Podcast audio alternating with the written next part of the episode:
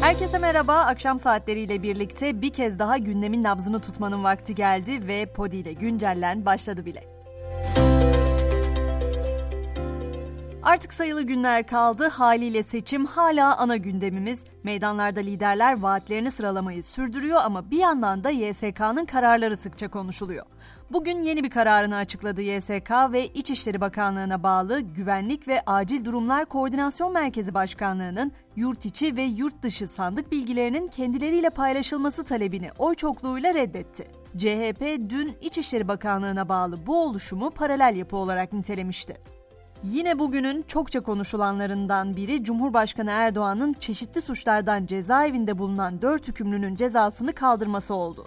Çünkü cezası kaldırılanlar arasında AK Parti'nin ittifak yaptığı Hüdapar'ın uzun süredir serbest kalmasını istediği terör örgütü Hizbullah'ın yöneticisi olmaktan ağırlaştırılmış müebbet hapis cezası alan Mehmet Emin Alpsoy da var. Kocama gerekçesiyle cezası kaldırılan Alpsoy 71 yaşında.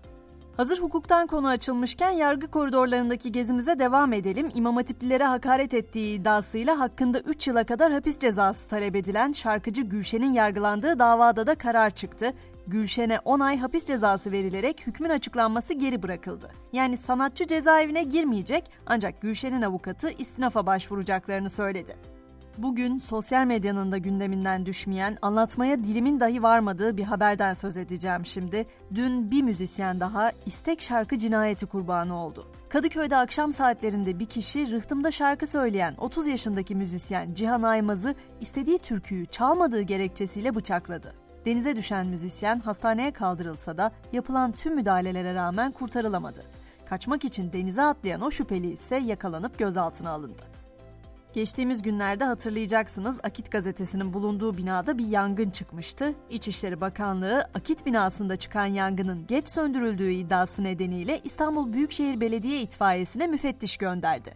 Öte yandan gazetenin yangın çıkan binasının ruhsatsız olduğu ve İBB tarafından mühürlendiği iddiası da var. Gelelim ekonomi başlığına. Nisan ayı enflasyonu belli oldu. TÜİK verilerine göre TÜFE aylık bazda %2,39 artarken yıllık enflasyon %43,68'e geriledi. Bağımsız araştırma grubu Enaksa aylık enflasyonu %4,86, yıllık enflasyonu da %105,19 olarak açıkladı. Nisan ayının zam şampiyonu %21,47'lik artışla kuzey eti olurken en çok fiyat düşüşü %15 ile elektrikte meydana geldi.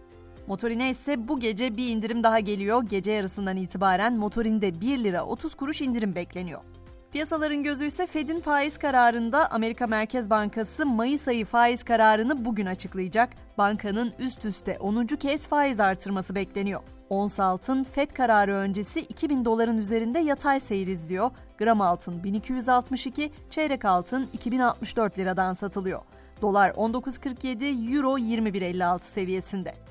Hemen biraz da dünyadan haber vereyim. Rusya dün gece Kremlin'e insansız hava araçlarıyla saldırı girişiminde bulunulduğunu duyurdu. Yapılan açıklamada saldırıyı Rusya Devlet Başkanı Vladimir Putin'e karşı suikast girişimi olarak değerlendiriyoruz denildi. Ukrayna ise Rusya'nın suikast girişimi iddiasını yalanladı. Sırbistan'a geçtiğimizde bir okula düzenlenen silahlı saldırıyla karşılaşıyoruz. O saldırıda 8'i öğrenci 9 kişi hayatını kaybetti. Saldırıyı babasına ait silahla düzenlediği düşünülen bir 7. sınıf öğrencisi ise gözaltında. İngiltere ise malum artık Kral 3. Charles'ın 6 Mayıs'ta yapılacak taç giyme töreni için geri sayımda. Törene kraliyet ailesi üyelerinin yanı sıra 203 ülkeden devlet başkanları, ünlü isimler ve hayır kurumu temsilcileri katılacak. Törende Türkiye'yi ise Cumhurbaşkanı Yardımcısı Fuat Oktay temsil edecek. Hollywood dünyasındansa çok da haber olmasına alışık olmadığımız bir isimden Keanu Reeves'ten bahsedeceğim. Kimliği belirsiz 27 yaşındaki bir kadının ortadan kaybolması ile ilgili bir ihbar üzerine Keanu Reeves'in Kaliforniya'daki evine baskın yapıldı. Kısa süre sonra bir yanlışlık olduğu anlaşıldı ama ihbarda bulunan kişinin oyuncunun adresini yanlışlıkla mı verdiği yoksa şaka mı yapmaya çalıştığı henüz anlaşılamadı. Spor dünyasına geçmeden önce son olarak bir araştırmanın sonuçlarını paylaşmak istiyorum. Her yıl yayımlanan İnsani Özgürlük Endeksine göre Türkiye basın özgürlüğünde 165 ülke arasında 139. sırada yer aldı. Uluslararası Sınır Tanımayan Gazeteciler Örgütü'nün hazırladığı 2023 Dünya Basın Özgürlüğü Endeksinde ise sorunlu kategoriden vahim kategorisine geçen Türkiye, geçen yıla göre 16 sıra gerileyerek 180 ülke içerisinde 165. sırada yer aldı. Artık spor diyelim. Futbol Federasyonu'nun Riva'daki merkez binasına düzenlenen silahlı saldırıya ilişkin davada sanıklardan Cüneyt Uslu'ya zincirleme şekilde birden fazla kişiye karşı silahla tehdit ve ruhsatsız silah taşıma suçlarından toplamda 7 yıl 6 ay hapis cezası verildi. Diğer sanık Oğuzhan Güneysu ise beraat etti. Akşamın maçlarına bakacak olursak Fenerbahçe Türkiye Kupası yarı finali ilk maçında bugün deplasmanda Sivas Spor'la karşılaşacak. Maç saat 20.30'da başlayacak. Potada da Avrupa Ligi playoff çeyrek final turu 3. maçında Fenerbahçe Beko Yunanistan'ın Olympiakos takımını konuk edecek. Bu maçın başlama saati de 20.45. Ve güncellenin sonunda bu akşama Charles Bukowski'den bırakmak istiyorum mottomuzu. Sevmeyi falan değil, yalnızlığı öğren. Çünkü zor zamanlarda en çok ona ihtiyacın olacak. Yarın sabah yeniden görüşünceye kadar şimdilik hoşçakalın.